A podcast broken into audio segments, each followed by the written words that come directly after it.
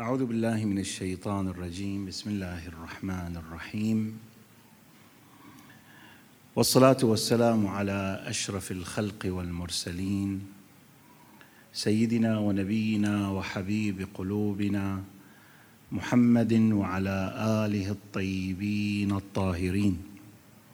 اللهم صل على الذين أذهب الله عنهم الرجس وطهرهم تطهيرا واللعن الدائم على أعدائهم أجمعين إلى قيام يوم الدين. الزهراء مدرسة إسلامية كبرى. عاشت الإسلام بكل وجدانها ووجودها. وأعطت الإسلام كلها فأعطاها الإسلام كله. فلذا أصبحت المرأة النموذجية الأولى في الإسلام. وكانت القدوة والأسوة للنساء والرجال. في هذه العجالة أتحدث عن مفهوم قرآني ألا وهو مفهوم القدوة والأسوة في عدة نقاط بشكل سريع. اولا ما معنى القدوة والأسوة. القدوة من اقتدى بشخص اقتدى به أي أتى بفعل مثله وتابعه في العمل تاسيا به. فهذا الإنسان إذا جاء بعمل مشابه لعمل شخص آخر من باب التأسي والاتباع والاقتداء. يعبر عن هذا الإنسان بالمقتدي وبذلك الشخص المقتدى به أو القدوة. والأسوة تأتي بذات المعنى. يعني أن يكون الإنسان على حال ويتبع في هذا الحال إنسانا آخر. هذا هو المعنى الاصطلاحي واللغوي للقدوة والأسوة. فالقدوة أو الاقتداء والتأسي هو عبارة عن الاتباع. على مستوى القول والعمل لإنسان يرى فيه بأنه مجمع الصفات الكمالية. هذا هو معنى القدوة والأسوة. هنا يأتي سؤال آخر. لماذا نحتاج إلى القدوة؟ يعني هل نحن نحتاج إلى القدوة في حياتنا؟ أم أن القدوة أمر هامشي اختياري كمالي؟ يستطيع الإنسان أن يتخلى عن القدوة في حياته. بعبارة أخرى ما هو الفرق بين الإنسان الذي يمتلك قدوة والإنسان الذي لا يمتلك القدوة. يعني هناك إنسان عنده قدوة يقتدي به وهناك إنسان آخر لا يعترف بمبدأ القدوة في حياته. وإنما يرى في وجود القدوة في حياته بأنها تبعية تتنافى مع استقلال الإنسان واختيار الإنسان. نقول القدوة والاقتداء والتأسي حركة تنسجم مع فطرة الإنسان. يعني هذا الإنسان يخطئ إذا قال قال بأنني لا أتبع القدوة ولا يوجد عندي قدوة في حياتي. هذا إنسان مشتبه. لا بد لأي إنسان من وجود قدوة في حياته بمختلف مراحل عمره. يعني حتى الطفل الصغير دلالة على كون مسألة الاقتداء والتأسي مسألة تنسجم مع الفطرة. فطرة الله التي فطر الناس عليها لا تبديل لخلق الله. هذه المسألة فطرية عند الإنسان حتى في الطفل. كيف تتعرف على المسائل الفطرية؟ من خلال وجود هذه المسألة في كل مراحل حياة الإنسان. يعني هذا الطفل الصغير بمجرد أن يدرك ولو ادراكا بسيطا يتخذ أبويه قدوة. إذا كبر في عمره وتكاملت قواه ومبادئه والقيم التي يمتلكها. هنا أيضا يبحث عن قدوة أخرى تنسجم مع هذه القيم وهذه المبادئ التي يؤمن بها.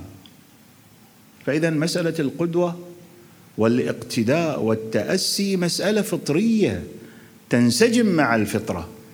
فلهذا يقول الإمام الخميني رضوان الله تعالى عليه في كتابه القيم الآداب المعنوية للصلاة. يقول بأن هناك فطرتان. في الإنسان فطرتان. فطرة تتنفر من النواقص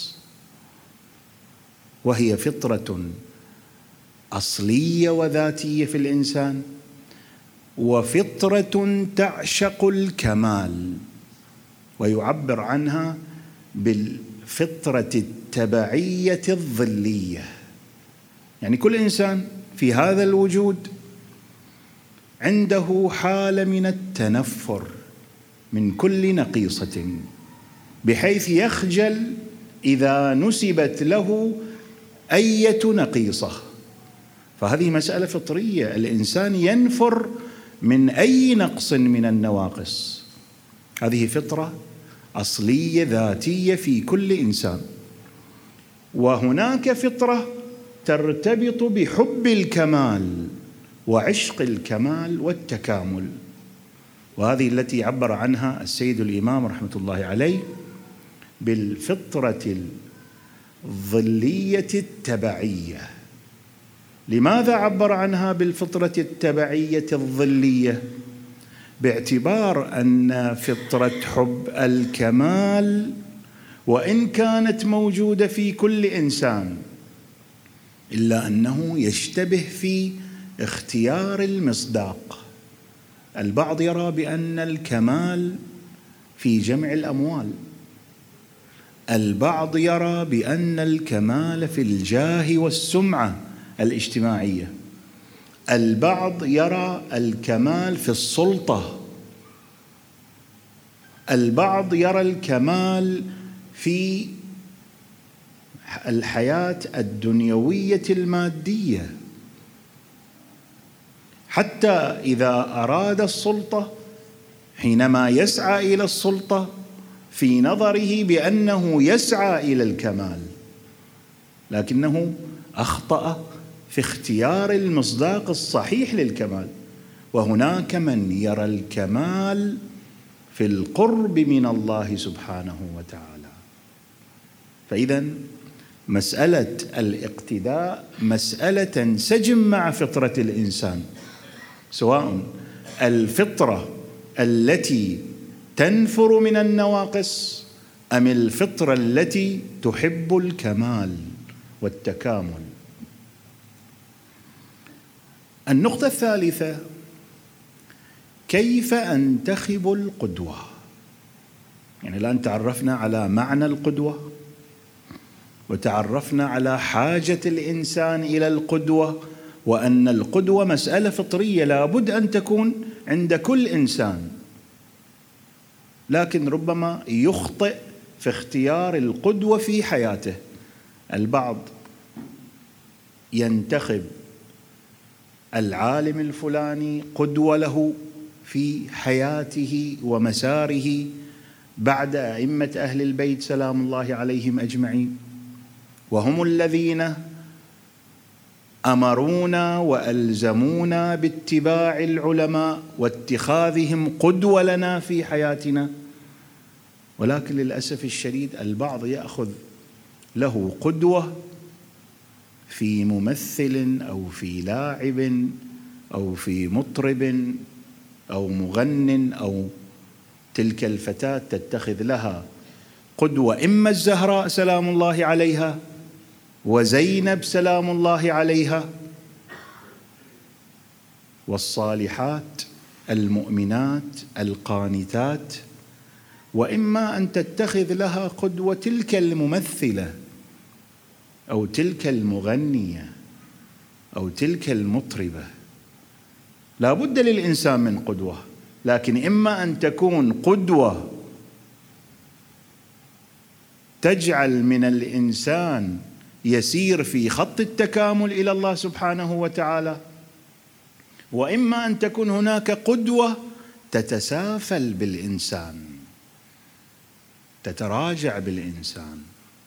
فاذا القدوة لا بد منها. الآن كيف أنتخب القدوة؟ هذه مسألة مهمة. بعد أن تعرفنا على معنى القدوة وأن مسألة الاقتداء مسألة تنسجم مع فطرة الإنسان. الآن يأتي هذا السؤال كيف أختار القدوة في حياتي؟ السيد القائد حفظه الله في إحدى محاضراته وخطبه يقول بأن القدوة لا تفرض على أي إنسان. من الخطأ أن تفرض قدوة معينة على أي إنسان. وإنما القدوة لا بد أن يتم اختيارها بحيث تتناسب معه قيم هذا الإنسان مبادئ هذا الإنسان تطلعات هذا الإنسان. بعد ذلك يختار القدوة. إذا جئنا وفرضنا قدوة على أبنائنا. فهذا معناه بأننا نبعد هؤلاء الأبناء عن هذه القدوات. المسألة تحتاج إلى حالة من الإقناع الهادئ. تقنع هذا الولد هذه الفتاة بأن القدوة مسألة ضرورية. وتبرز لها النموذجين.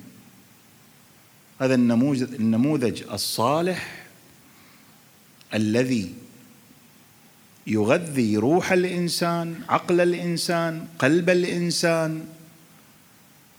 وهذا نموذج فاسد يؤدي إلى تسافل هذا الإنسان.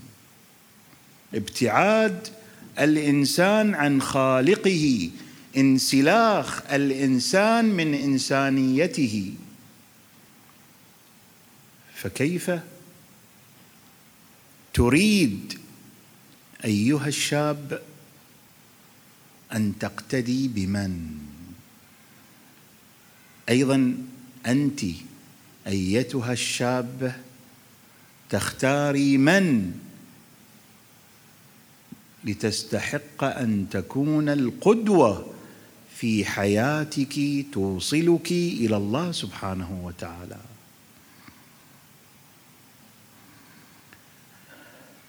الآن بعد أن انتخبنا القدوة وهم بالدرجة الأولى أهل البيت سلام الله عليهم أجمعين.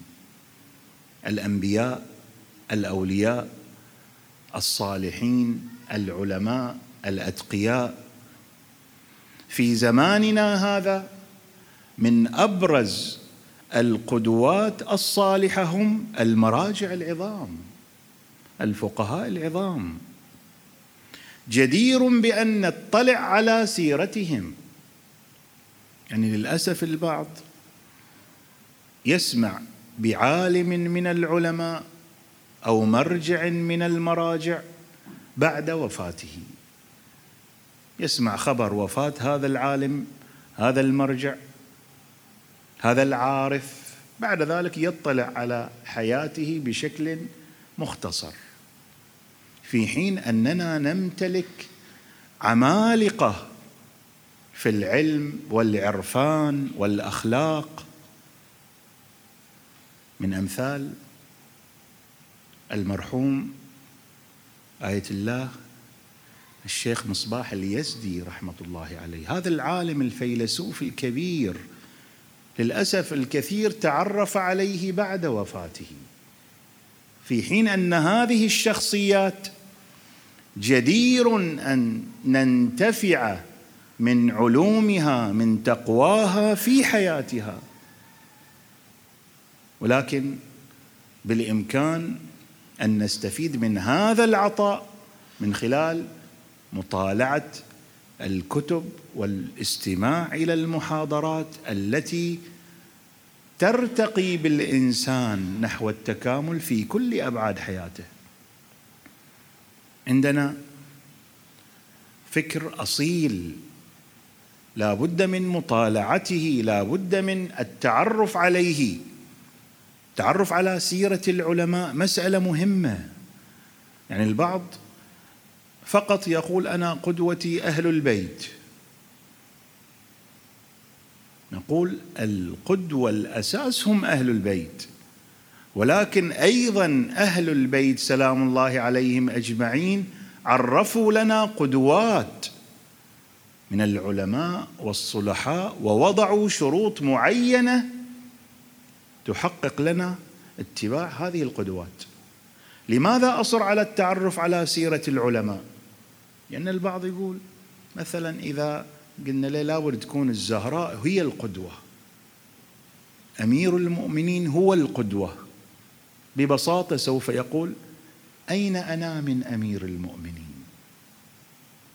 أين أنا من فاطمة الزهراء؟ وبعد ذلك سوف يبقى في مكانه من دون أن يرتقي. لماذا؟ لأنه يعجز. إذا نظر إلى الزهراء أو إلى أمير المؤمنين. لكن إذا نظر إلى ذلك العالم الذي لا يختلف عنه في بداية حياته وارتقى إلى أن وصل إلى هذه المراتب العليا حينها يدرك بأن الإنسان يستطيع أن يسير في خط التكامل نحو الله سبحانه وتعالى. لماذا هؤلاء العلماء؟ هؤلاء العرفاء هؤلاء الصلحاء وصلوا إلى هذا المستوى من الكمال.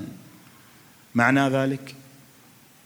أن الطريق أيضا متاح لي بحسب قدرتي بحسب جهدي وجهادي في التكامل والوصول إلى الله سبحانه وتعالى. هذا ما يرتبط ب كيف أنتخب القدوة؟ النقطة الرابعة كيف أقتدي؟ يعني بعد أن أبرزت القدوة المتمثلة في أهل البيت سلام الله عليهم أجمعين والصلحاء والعلماء والعرفاء كيف أقتدي؟ نقول ليس المطلوب استنساخ الحياة الشخصية للمقتدى به في حياة المقتدي. هذا بينفر. يعني واحد مثلا يطلع على سيرة الشيخ بهجت هذا العارف الكبير. شوف كيف يتعامل في سلوكه في حياته اليومية في عبادته في سيرته. أو مثلا الشيخ الأراكي رحمه الله عليه الشيخ محمد علي الأراكي كان يقنت يعني في قنوته يقرأ دعاء كميل وهو كبير في السن رجل كبير في السن يقرأ في قنوت صلاته دعاء كميل. واحد يقول أنا ما أتمكن من هذه الحالة. فإذا واحد قال والله أنا بقتدي بالعالم الفلاني الذي يمارس هذا السلوك هذا يمكن أسبوع واحد بعدين بيودع الطريق لأن المسألة ليست مسألة استنساخ لحياة هذا الإنسان وجعل هذه الحياة التي كان يعيشها الشيخ بهجت أو الإمام الخميني أو هؤلاء العظماء تكون في حياتي وأفرضها على أسرتي. البعض ما يكتفي أن يمارس هذه الأمور على شخصه التي تحتاج إلى يعني مقدمات مراحل تحتاج إلى جهد. المسألة ليست مسألة طفرة وإنما تحتاج إلى ترويض للنفس. ينسجم مع هذا الإنسان. يعني ليس كل فعل فعله الإمام الخميني رحمة الله عليه. أستطيع أنا أن أمارسه.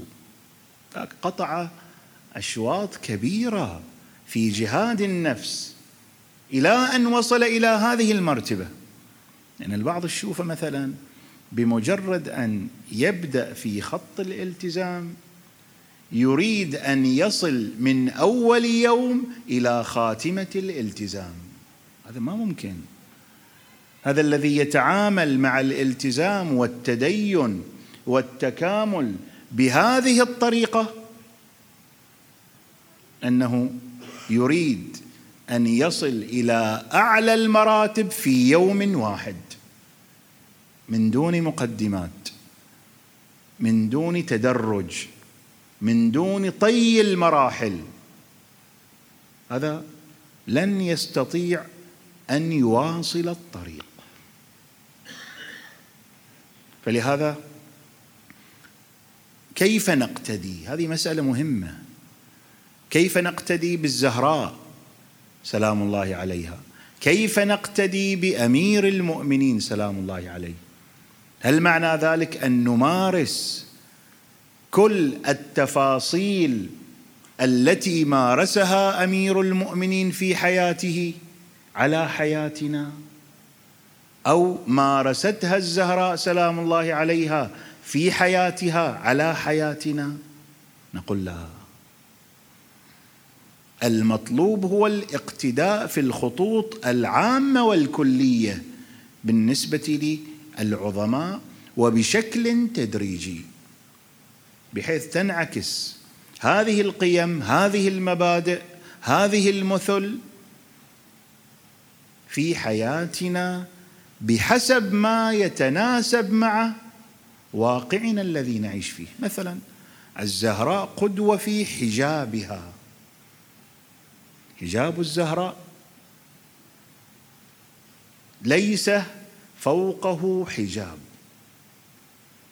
كيف نجسد حجاب الزهراء في حياتنا؟ والآن هذه المرأة هذه الفتاة هذه الشابة تذهب إلى الجامعة تذهب إلى العمل. يتجسد هذا الأمر من خلال التعرف على فلسفة حجاب الزهراء سلام الله عليها الذي ينبع بالعفة والحياء والحشمة. هذه المرأة الفتاة الشابة تذهب إلى الجامعة. ولكن بكامل حيائها وعفتها وحشمتها وحجابها وسترها. تستذكر كيف خرجت الزهراء سلام الله عليها من بيتها إلى مسجد رسول الله صلى الله عليه وآله وألقت تلك الخطبة العصماء. الاقتداء في هذه الأمور العامة الكلية ونجسدها في حياتنا بشكل تدريجي مع الاقتناع بهذا الأمر من خلال التربية العقائدية التربية الفكرية التربية الروحية التربية السلوكية. إذا اجتمعت هذه الأمور حينئذ لا بد أن يتكامل الإنسان.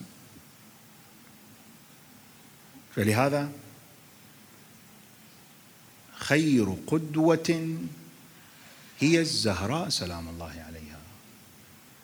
الزهراء ليست قدوة فقط للنساء. الزهراء ليست فقط حجاب. الزهراء إسلام. وهذا الإسلام يشمل المرأة ويشمل الرجل الصغير والكبير. أذكر هذه الحادثة وأختم وأعتذر على الإطالة. يروي جابر بن عبد الله الأنصاري هذه الرواية فلنتأمل فيها حتى ندرك عظمة الزهراء سلام الله عليها. يقول جابر بن عبد الله الأنصاري صلى بنا رسول الله صلى الله عليه وآله صلاة العصر في مسجده. فلما انفتل من صلاته جاء واستقبل أصحابه في حلقة. بينما هو كذلك جاء أحد مهاجرة العرب. يعني أحد المهاجرين. جاء له قال له يا نبي الله أنا جائع الكبد فأطعمني وعار الجسد فاكسني وفقير فأعطني. فقال له رسول الله صلى الله عليه وآله وهو رئيس الدولة الإسلامية. لا أجد عندي شيئا. ولكن اذهب إلى بيت من يحبه الله ورسوله ويحب الله ورسوله. انطلق إلى حجرة فاطمة. فعلا النبي صلى الله عليه وآله أمر بلال أن يأخذ هذا الشيخ إلى بيت فاطمة. حينما ذهب إلى بيت فاطمة ذلك المنزل الطاهر المبارك أعظم منزل في هذا الوجود. لا أقول في الإسلام في هذا الوجود. وقف ذلك الشيخ على باب ذلك المنزل وعلى باب ذلك الدار. وما أدراك ما حصل على هذا الدار من المآسي والآلام. فقال السلام عليكم يا أهل بيت النبوة ومختلف الملائكة ومهبط الوحي. فقالت الزهراء وهي خلف الباب. وعليك السلام أيها الشيخ ما هي حاجتك؟ يعني فلنتأمل بين هذين الموقفين. موقف هذا الشيخ الذي وقف على باب فاطمة بكل احترام بكل توقير. بكل أدب. وبين ذلك الموقف حينما هجموا على دارها. ماذا تريد أيها الشيخ؟ قال لها أرسلني أبوك إليك فأنا جائع فأطعميني وعار الجسد فاكسني. وفقير فأعطيني. وكانت الزهراء وعلي والنبي صلى الله عليه وآله لمدة ثلاثة أيام لم يأكلوا الطعام. فقدمت له جلد كبش كان يبات عليه الحسنان. فقال لها ماذا أفعل بهذا الجلد وأنا جائع؟ فذهبت وأخذت العقد من على رقبتها وهذا العقد أهدته إياها فاطمة ابنة حمزة عمها ابن المطلب. أخذت هذا العقد وأعطته هذا الشيخ فقالت له خذ هذا العقد وبعه حتى تقضي حاجتك. فذهب هذا الشيخ إلى مسجد رسول الله صلى الله عليه وآله. فقال له ذهبت إلى فاطمة وأعطتني هذا العقد. فنظر له وبكى رسول الله صلى الله عليه وآله. بكى. بكاء شديدا وكأني به يستحضر ما سيجري على هذا الباب وهذه الدار وهذه البضعة الطاهرة.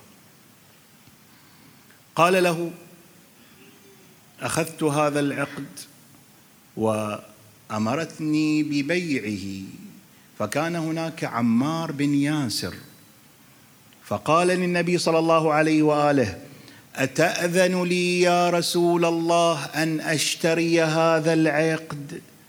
كأن عمار يريد أن يطيب خاطره الزهراء سلام الله عليها. أتأذن لي يا رسول الله بذلك؟ قال له نعم. والله لو اجتمع الثقلان على شراء هذا العقد لما أصابتهم النار. بعد أن اشتراه قال له بكم هذا العقد أيها الشيخ؟ قال له بشبعة من الخبز واللحم وبردة يمانية اواري بها جسدي وأصلي فيها لربي ودينار يبلغني إلى أهلي. هذا كان سعر هذا العقد. وكان عمار نفله رسول الله صلى الله عليه وآله من أنفال خيبر فأعطاه عشرين دينار ومئتي درهم وأعطاه بردة يمانية وأعطاه دابته لتوصله إلى بلاده وأطعمه من الخبز واللحم. وأخذ العقد. بعد ذلك ذهب هذا الأعرابي إلى رسول الله صلى الله عليه وآله. فقال له أشبعت واكتسيت؟ قال له يا رسول الله واستغنيت أو واستغنيت بأبي أنت وأمي. بعد ذلك قال له رسول الله وما تجزي فاطمة. فهنا تحير هذا الشيخ. من الذي يتمكن من رد الإحسان إلى فاطمة؟ فلذا رفع هذا الشيخ يده فقال اللهم أعط فاطمة ما لا عين رأت ولا أذن سمعت ولا خطر على قلب بشر. فأمن على دعائه رسول الله صلى الله عليه وآله. بعد ذلك عمار حينما أخذ هذا العقد عطره بالمسك ووضعه في بردة يمانية وقال لخادمه واسمه سهم. قال له يا سهم خذ هذا العقد إلى رسول الله صلى الله عليه وآله وأنت له. يعني أيضا هذا العبد يكون لرسول الله صلى الله عليه وآله. حينما ذهبه ذهب له إلى المسجد وأعطاه ذلك العقد أعطاه رسول الله صلى الله عليه وآله قال له يا سهم خذ هذا العقد واذهب به إلى فاطمة وأنت لها. يعني النبي صلى الله عليه وآله أهداها هذا العبد. وحينما وقف على تلك الدار التي كان يقف عليها رسول الله صلى الله عليه وآله. عجيب هذه الدار. قصة الدار قصة عجيبة. تختصر كل المآسي التي وقعت على أهل البيت سلام الله عليهم أجمعين. من قصة الدار جاءت كربلاء وسبيت زينب. وقف على الدار وقال لها سيدتي ومولاتي بعثني لك أبوك رسول الله صلى الله عليه وآله بهذا العقد. وقال بأنني لك عبدا. فأخذت الزهراء سلام الله عليها هذا العقد وقالت للعبد أنت حر لوجه الله. بعد ذلك ضحك ذلك العبد. فقالت له الزهراء مما تضحك؟ قال عجبت لبركة هذا العقد. أشبع جائعا وكسى عريانا وأغنى فقيرا وأعتق عبدا ورجع إلى ربه يعني أي صاحبه. هذه هي عظمة الزهراء سلام الله عليها. مقام الزهراء سلام الله عليها. فلا بد أن نقرأ الزهراء في سيرتها في عظمتها في عطائها في حجابها في إسلامها في عبادتها. فحينئذ سنفوز بالدارين. دار الدنيا ودار الآخرة. أقول قولي هذا وأستغفر الله لي ولكم والحمد لله رب العالمين وأفلح من صلى على محمد وآله الطيبين الطاهرين.